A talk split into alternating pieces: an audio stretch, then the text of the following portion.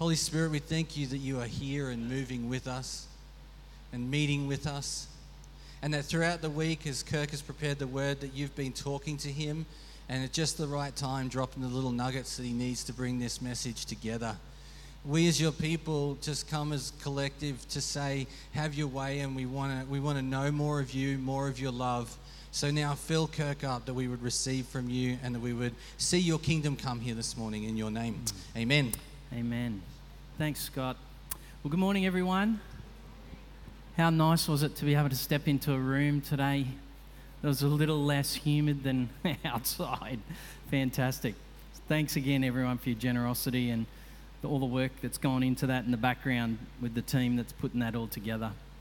Hey, uh, this morning I want to um, commence a new series of uh, conversations that we're going to have together around the person of the Holy Spirit. Last weekend, we opened the Bible together in Galatians chapter 3, where Paul asked the church a question where he says, Having begun in the power and the presence and the means of the person of the Holy Spirit, having begun the journey, in the person of the Holy Spirit and realizing that God is pouring out his signs, his wonders, his provisions, his acts uh, in the person of the Holy Spirit and through the person of the Holy Spirit. Why? Why on earth, church, would you want to shift from living in the dynamic presence, power, and person of the Holy Spirit to somehow moving him to stage left so that you, in your own strength, capacity, and fleshiness, seek to strong arm God behave according to the story that you want. Why? Why would you begin in the Spirit? Why would you begin enjoying the generosity of God in the power of the Spirit and then seek to exchange that for the work of your own wisdom and your own efforts? And so Paul pokes at the, at the church a great question. And so that's, how, that's where we started uh, last week. We started to ask ourselves the question before we even commence the journey of a new year together and as, in, as, and as individuals with Jesus, as disciples. We just took time to take stock and go, how did I finish last year? Did I finish overflowing in the person and the presence of the Holy Spirit, in the character, the fruit, the giftings of the Holy Spirit, or did I finish in a place of overwork, over exhaustion, over effort? Where did we finish up? And so this morning, we're going to continue to, to track into that question that Paul gave to the Galatians church in Galatians chapter 3. We're going to continue to dive into that for a little while over the next number of weeks. And we're going to talk about this person, the Holy Spirit. And we're going to talk about life in Him, having a life, a daily life of um, um, engagement with the Holy Spirit and what that may look like. We're also going to talk a little bit about His character and who He is and how He moves and breathes and does what He does. And we're also going to have a look at how there's this intersect moment where the Spirit of the living God, the Holy Spirit, chooses to live in us and then through us with his gifts and what that might look like to partner with the Holy Spirit. And there'll be some wonderful stuff that'll touch our heart and our mind along the way because it'll be it'll be character formation stuff. It'll be Make me more like Jesus stuff. Make me more aware of what, what's on your heart, God type stuff will happen. And at the same time, as we journey through this, there's going to probably be some real mechanical nuts and boltsy type stuff where to actually say yes to the person of the Holy Spirit means an engagement with Him that forms new ways of behaving and living. And so that'll mean choices need to be made, practices need to be changed, and, um, and obedience gets put on the table as, our, as part of our journey. But to um, let me just uh, begin by um, saying, for me, the journey in getting to know the person of the Holy Spirit has been uh, one of incremental um, engagement and expansion and dynamic. It, it, start, it started very small, and um, perhaps, you know, if I was to reflect back onto my childhood, some of the memories I have as a kid going to this little Methodist church in the, the western part of um, Sydney. As a kid, I went to this Methodist church, and most of the time, the practices of that place was, was one where, you know, the, the, the, um, the preacher would wear this big black Batman cape, and um, I thought that was pretty cool, but at the same time, it was pretty scary and uh, and he would he would stand in a in a um, a preaching box that was kind of really elevated and high, so that uh, you know. Now the reason why I'm standing here is up on this height is so I can get a little bit of, so you can see me because I'm short. But the the design of this little church that we went to was that the preaching box was up nice and high, so that you got the message that you're being preached to. and that um, you, you knew it. You were the pointed target from the preaching pulpit, from the preaching zone. And when it came to the person of the Spirit, the activity of the Spirit, the gifts of the Spirit, there was really only a very, in my simple understanding at that time as a kid, there was only really a few visual demonstrations of that. The first one was that um, the Bible got read out loud, and there was an expectation that as they read the Bible together, the Spirit of God would awaken people to God. Um, the other one was that the preacher would preach, and um, in his preaching, the Spirit was doing a work inside people. Not, you wouldn't necessarily see it on people an activity happening through people, but more deep internal conversations. And the Spirit was um, uh, often understood and practiced uh, to being um, a sense of agency to help you make a decision about whether you wanted to go to heaven or hell. That, that, that, that were the kind of primary sort of manifestation or works or inklings of the Holy Spirit at work. And he was at work in all of those things. But, you know, that was a very narrow understanding of who the Holy Spirit is and the practices of the Holy Spirit. Not saying that any of those were wrong at all. I love all of those, those practices.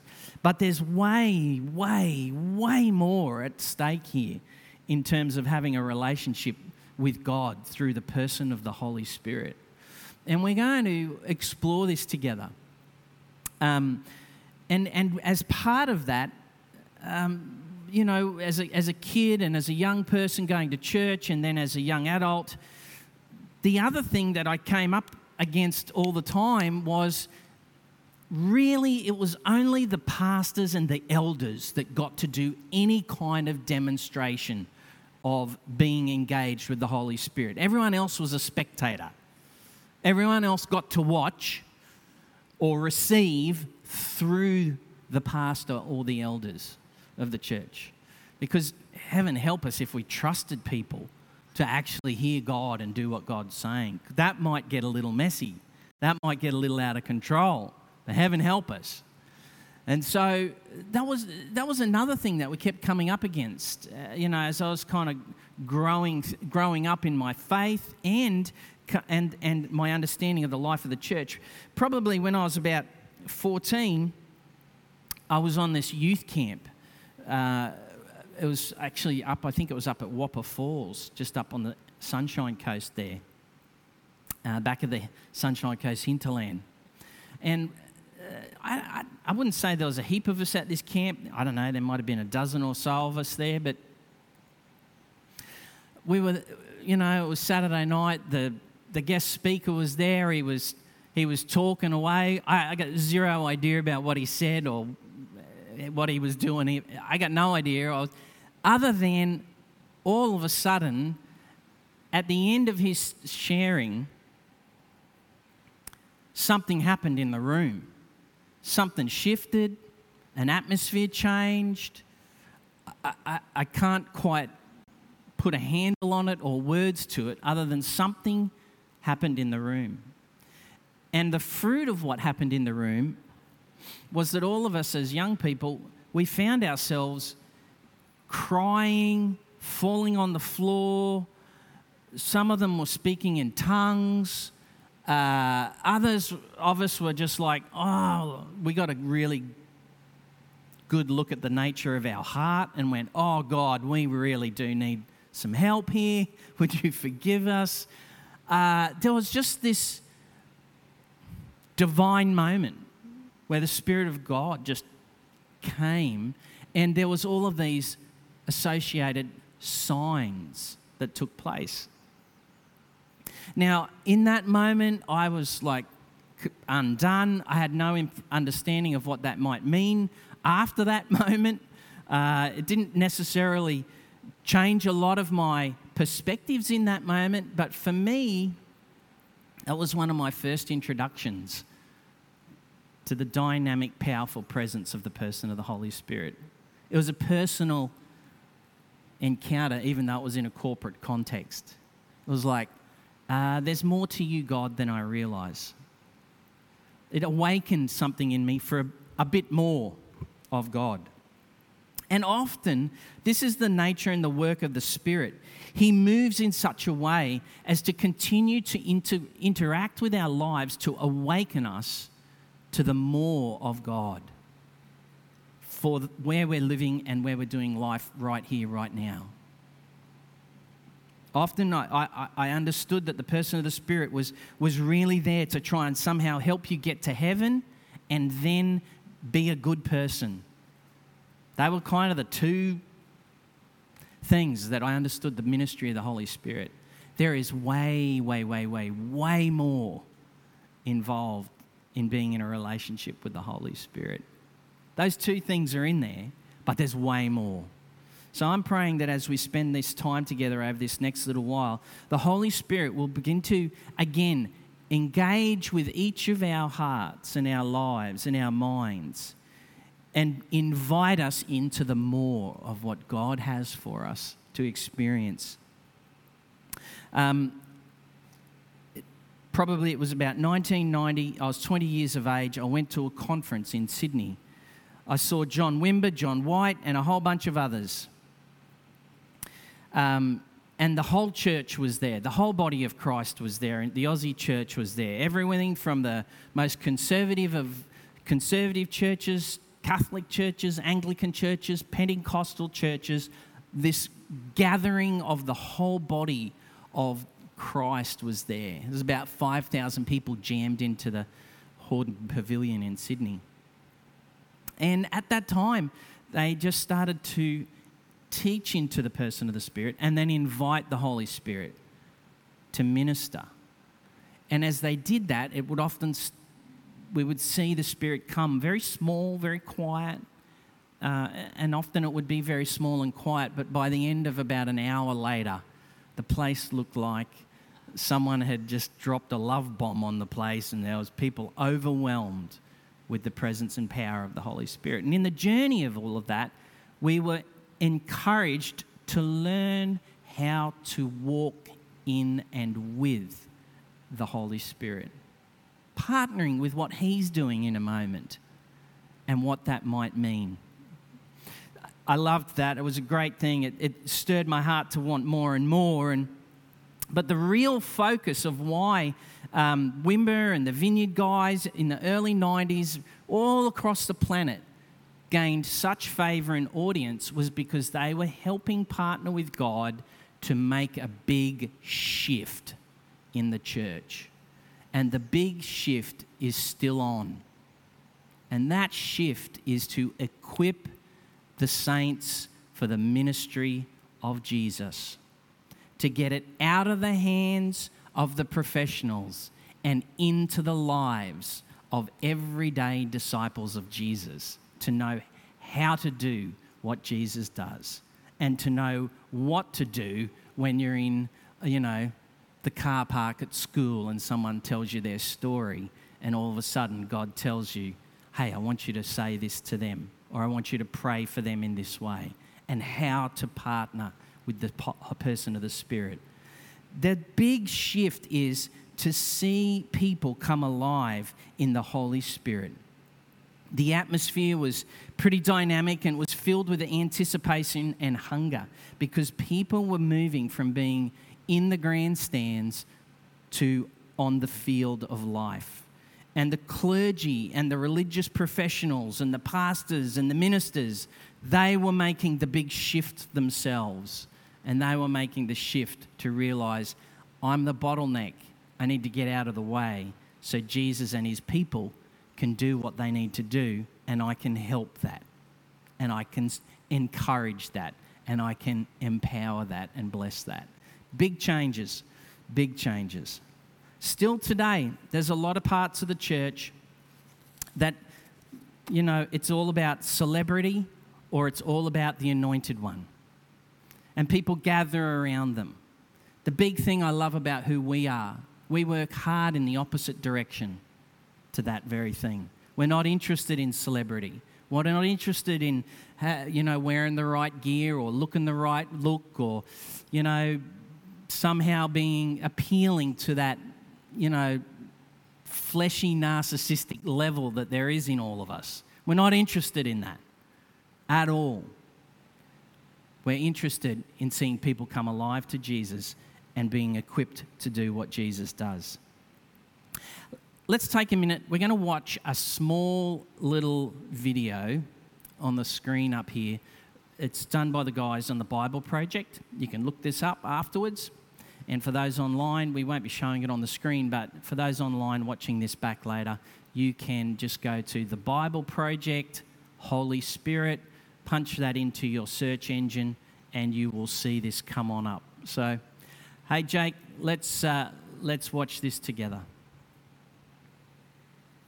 The Holy Spirit. And you want to know what it means, where do you start? Well, you have to start on page one of the Bible, where the uncreated world is depicted as this dark, chaotic place. But then above the chaos, God's Spirit is there, hovering, ready to bring about life and order and beauty. Okay, but what is God's Spirit? Yeah, so the Spirit is the way the biblical authors talk about God's personal presence.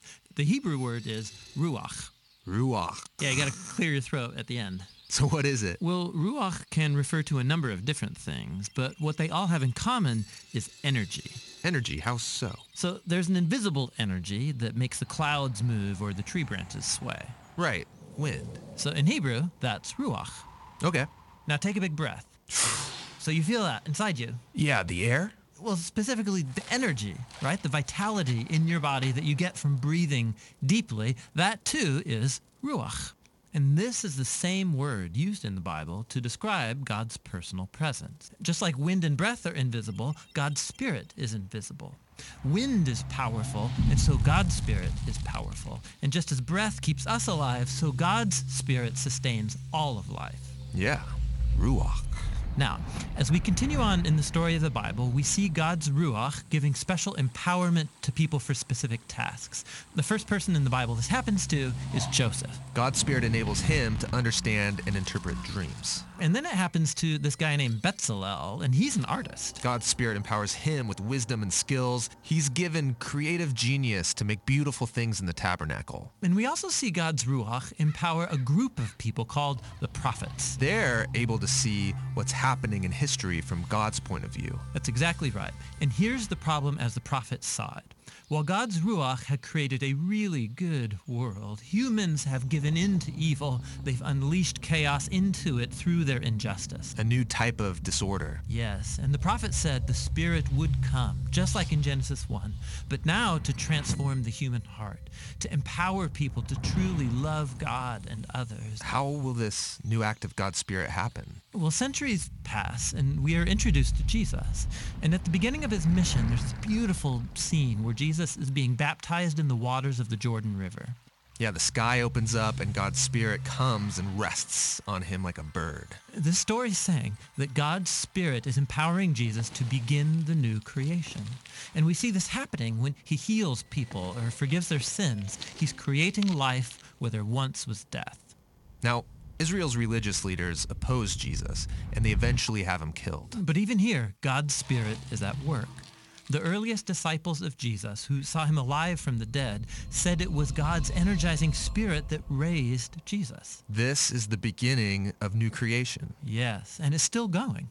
When Jesus appeared to his closest followers, he breathed on them and said, Receive the Holy Spirit. And soon after that, the Spirit powerfully comes on all of his disciples. so that they can become a part of this new creation and share the good news and learn how to live by the energy and influence of God's Spirit. And so, today, the Spirit is still hovering in dark places. Yes, pointing people to Jesus, transforming and empowering them so they can love God and others. And the Christian hope is that the Spirit is going to finish the job. The story of the Bible ends with a vision of a new humanity, living in a new world that's permeated with God's love and life-giving Spirit.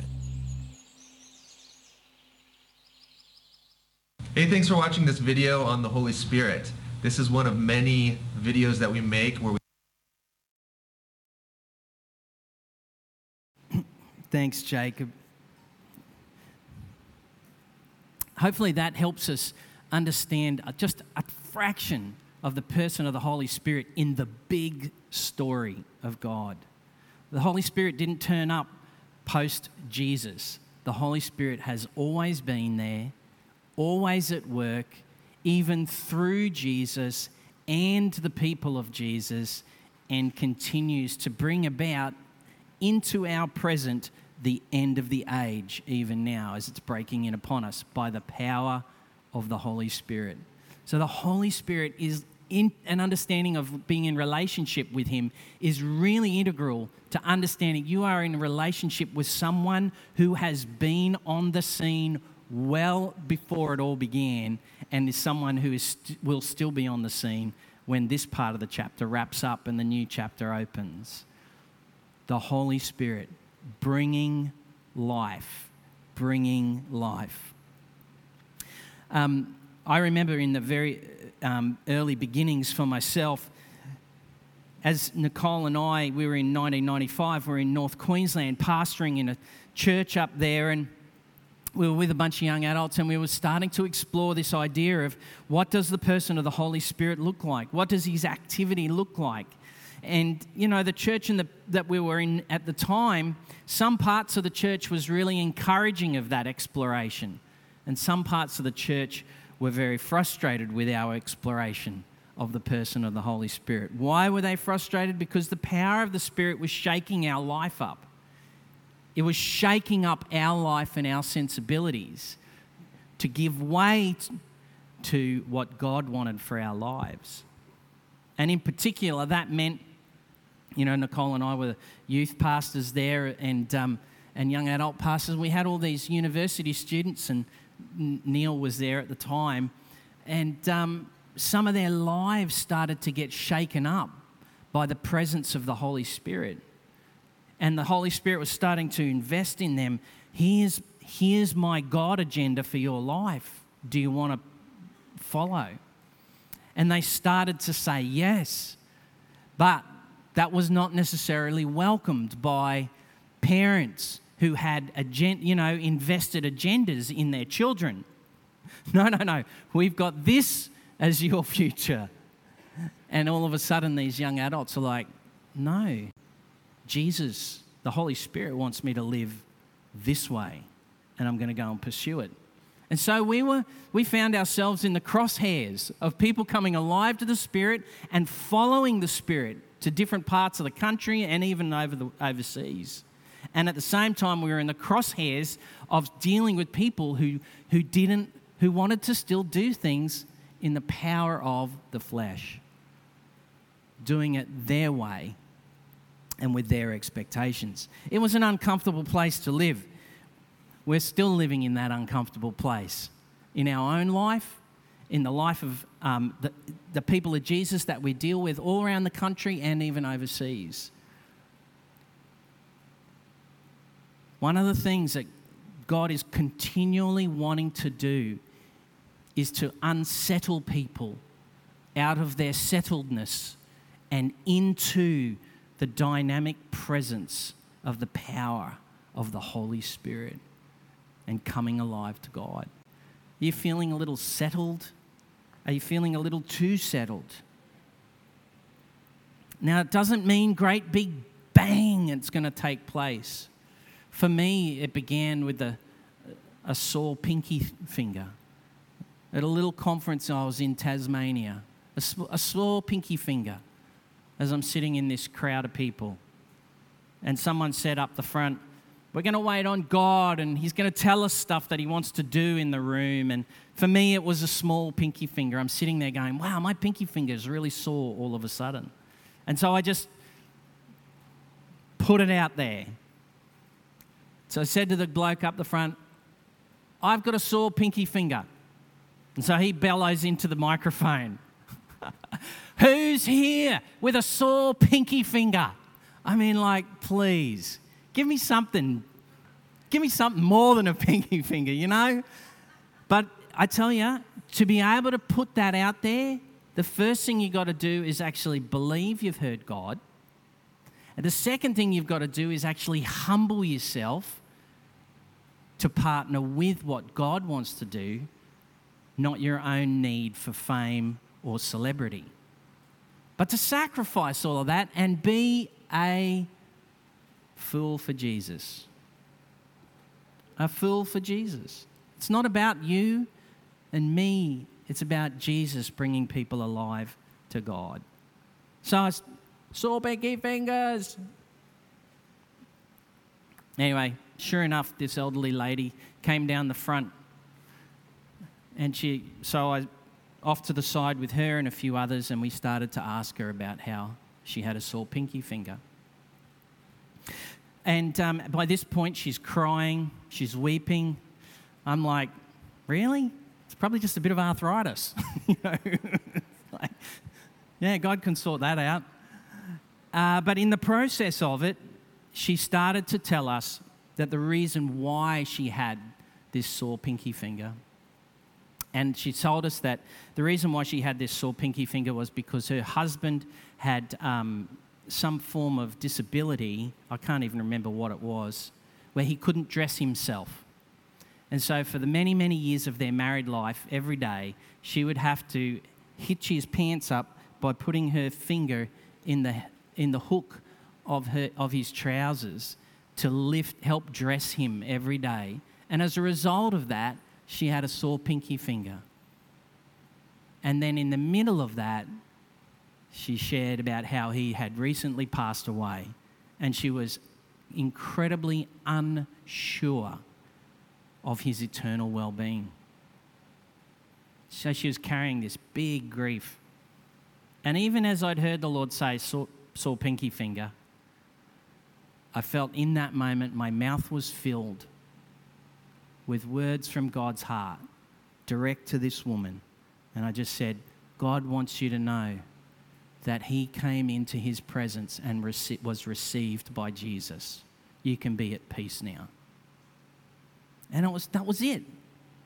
It was such a beautiful moment where God's love intersected with this woman's life, where she needed to know the well being of her husband and God used a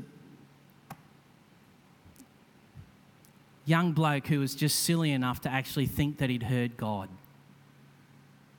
and said, Sore pinky finger? Well, from Sore pinky fingers onwards, there's been quite the journey of hearing the voice of God and seeing the scale of God at work through the power of the Holy Spirit.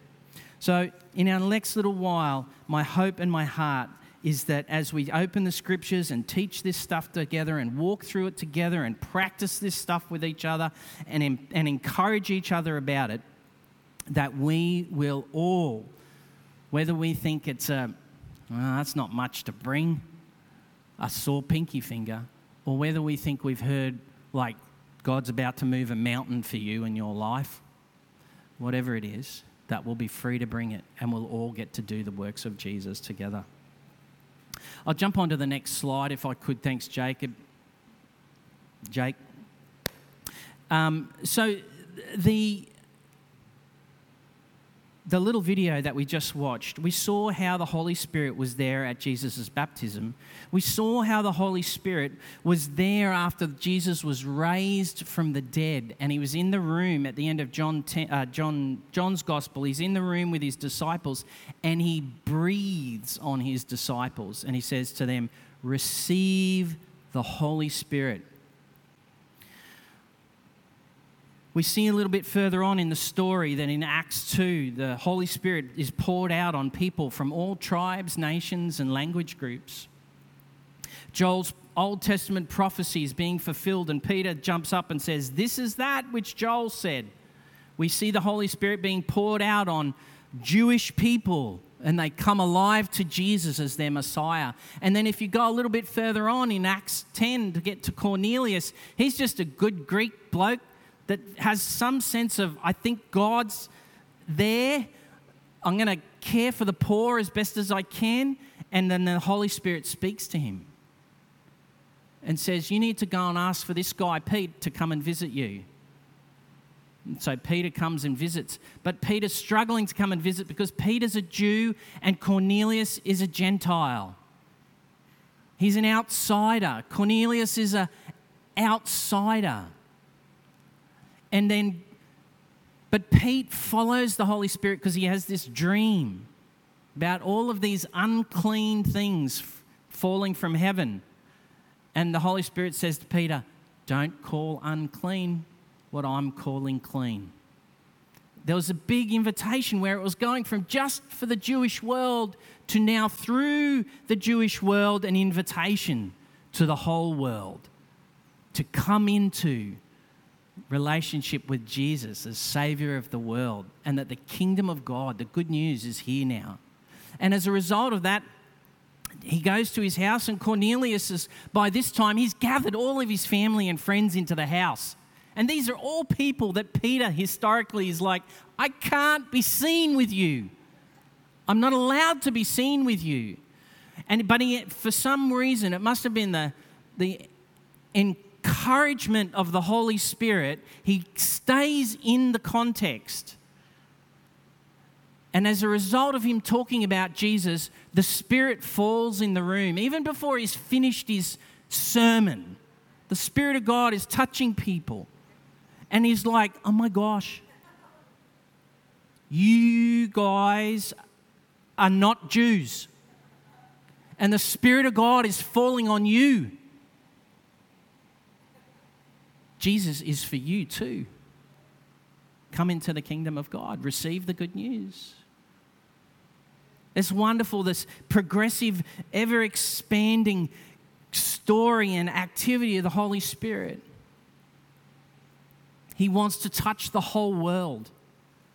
He wants to bring everyone and everything alive to Jesus.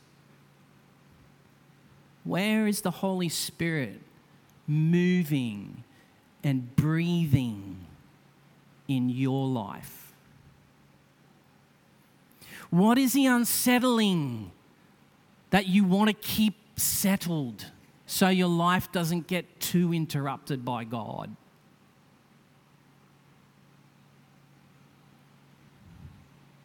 Where is He breathing? And then, you know, last week we touched on Galatians 3. Paul says, Did you receive the Spirit because you were behaving properly or because God was good? So, if you began the journey on the basis that God is good, go back to that starting place. Forget trying to do this, figure this, work this out for yourself. Come back and receive the Holy Spirit.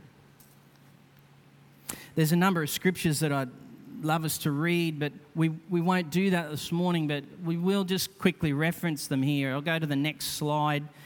Um, thanks, Jake. Slide four. Um, Paul talks about how the Spirit is given in the context of the community of Jesus. Not this is, yes, the Spirit is doing this wide work all over the earth touching people, bringing them alive to God.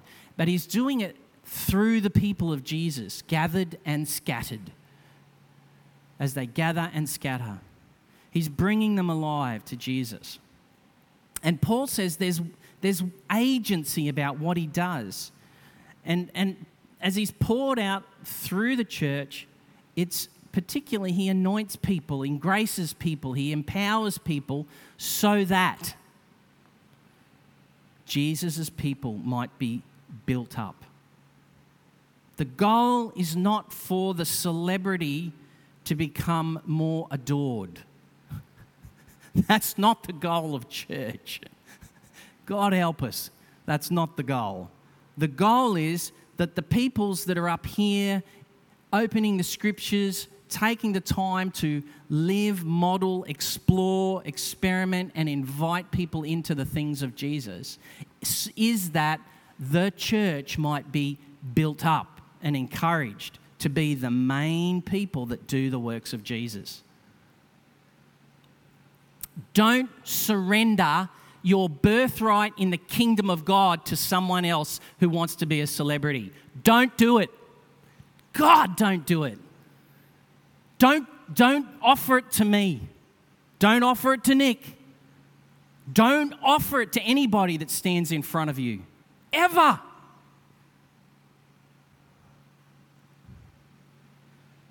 We've got to root this out of the body of Christ. We have got to root this out of the body of Christ. And the only way to root it out is for the people of Jesus to be built up and to model it and live it in such a way that the world would see oh, I'm not trading one celebrity icon for another. I'm actually coming alive in who God has made me to be. As this person, human being, filled with His Spirit, alive to God, participating in the supernatural works of Jesus today. That, that, that's, that's what we're on about. That's where we're going. So, yes, God puts some people in front not for the sake of being in front.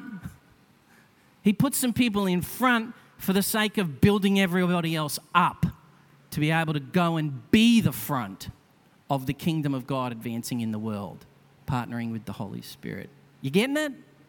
Getting it? Not a lot of people do. It's a narrow road. Jesus says this, this kingdom thing, it's narrow. Not a lot of people get it. They might, um, they might toy around with it, but get it, as in live it. Please don't, please don't surrender your, your God given calling into the kingdom of God to a celebrity. What about the next one? Uh, if we quickly go to the next slide, Romans chapter uh, 12, 3 to 8, uh, Paul again talks about how God's um, Spirit is at work um, for just as he, each of us has one body with many members, and these members do not all have the same function, so in Jesus, though many, we form one body, and each member belongs to all the others. In other words, it's this radical call to living a shared life. Don't let your pain put you in the corner either and say you're illegitimate or you're unfounded. Shut that voice off.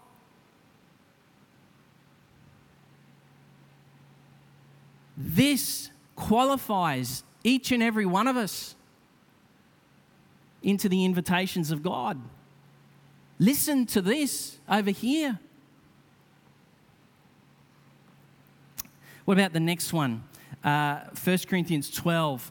If we can go to the next slide, thanks, Jake. And the Spirit manifests in all sorts of different ways and activities and works and power and manifest ways and shapes, and He does it in such a beautiful way. And um, there's different kinds of gifts, but the same Spirit distributes them. There's different kinds of service, but the same Lord. There's different kinds of working, but in all of them and in everyone, it is the same God at work. Now, to each one, the manifestation of the Spirit is given for the common good. Not about to make me feel great about me. That, that's not what the scripture is saying. The Spirit is given for the good of others, partnering with Him for the sake of others. And he goes on, he talks about to one is given this gift and that gift, and he lists all these different gifts. And then at the end, it's, it's interesting, he says there, and he distributes them, that is, the gifts, as he determines. If I was to unpack all the language that's in behind all of that and all the picture words that come with that scripture, it literally means God, when, whenever Jesus' community is together, God's Spirit is at work, moving, a bit like that picture we saw on the screen before, all through the room, and He's gracing people in that moment according to what God the Father is doing to bring people alive to Jesus and build them up in their most holy faith so that they can go and share the good news of Jesus with the world that they live in. He is alive and dynamic and moving. So, literally, in the Greek, it's like God's having a dance on your head. He's like skipping through the room, having a dance. So you can't hide in a context where you invite the king to bring his kingdom. The Spirit manifests for the common good, and he gets to do it as he determines. One of the other things we're going to poke at and unpack and maybe dismantle in the next little while is this whole idea of this is my gift. So therefore, I can't do that over there. That is like, my gift is the, this is the one everyone rushes for at the front of the line the gift of helps. My gift is the gift of helps. Everyone rushes to the front of the line for that.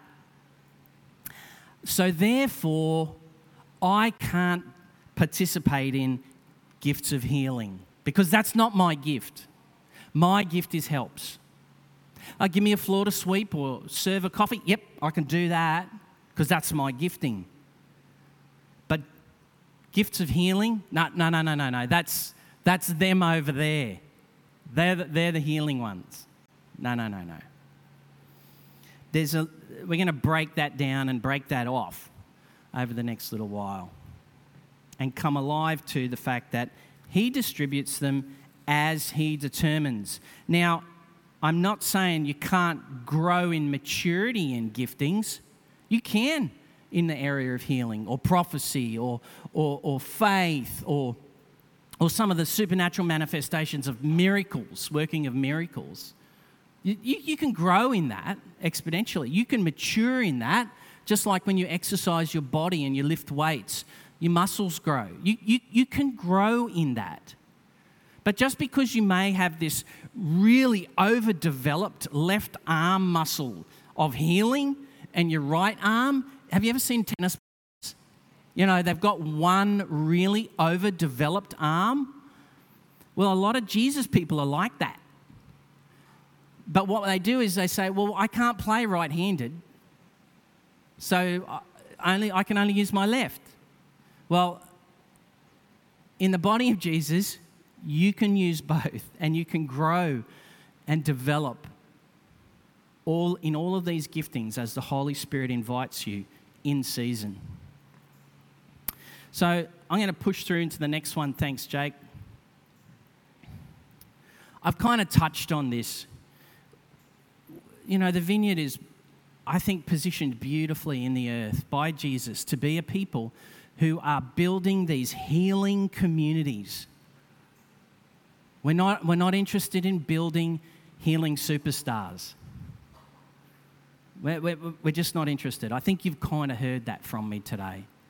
I'm saying it for us here, but I'm also saying it for the, those that play this back from around different parts of Australia.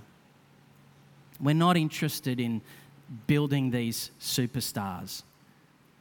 We are interested in being healing communities and starting more and more of them along the way.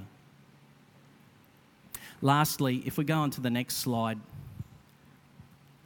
this, this, this is a, a really old um, thing that John Wimber once wrote when someone said, Hey, what's the vineyard, guys? What do you want about? He said, Well, best way to describe it here's our DNA. if you put our DNA under a microscope, these are the things that you would see. And the reason why I put it like this is because um, I, I want you to see that there, there's a lot going on. We're not just super given to Holy Spirit activity at the exclusion of other things. This is who we are. We teach the Bible, we have a um, ministry to the poor, we share our life in, in many ways and at every level, both personally and corporately. We have a strong emphasis on healing. We want to see more signs and wonders. We love seeing people gather in groups. We, we're, we're given to equipping people to doing the works of Jesus. We love unity with the body of Christ. We love to have intimate, meaningful worship. We encourage and exercise spiritual gifts, and we empower people for mission, domestic and foreign. You can see there that, that that's all of the work of the Holy Spirit.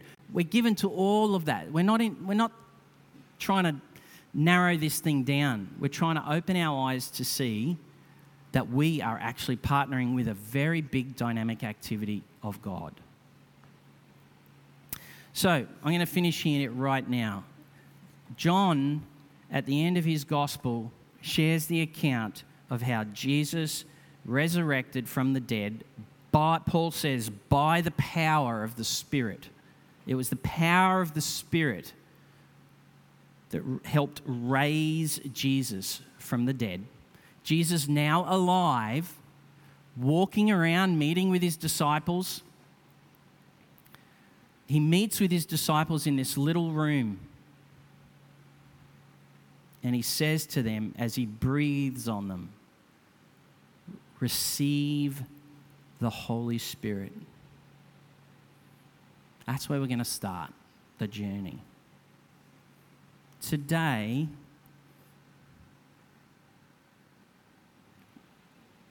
receive the Holy Spirit. Let's stand and pray.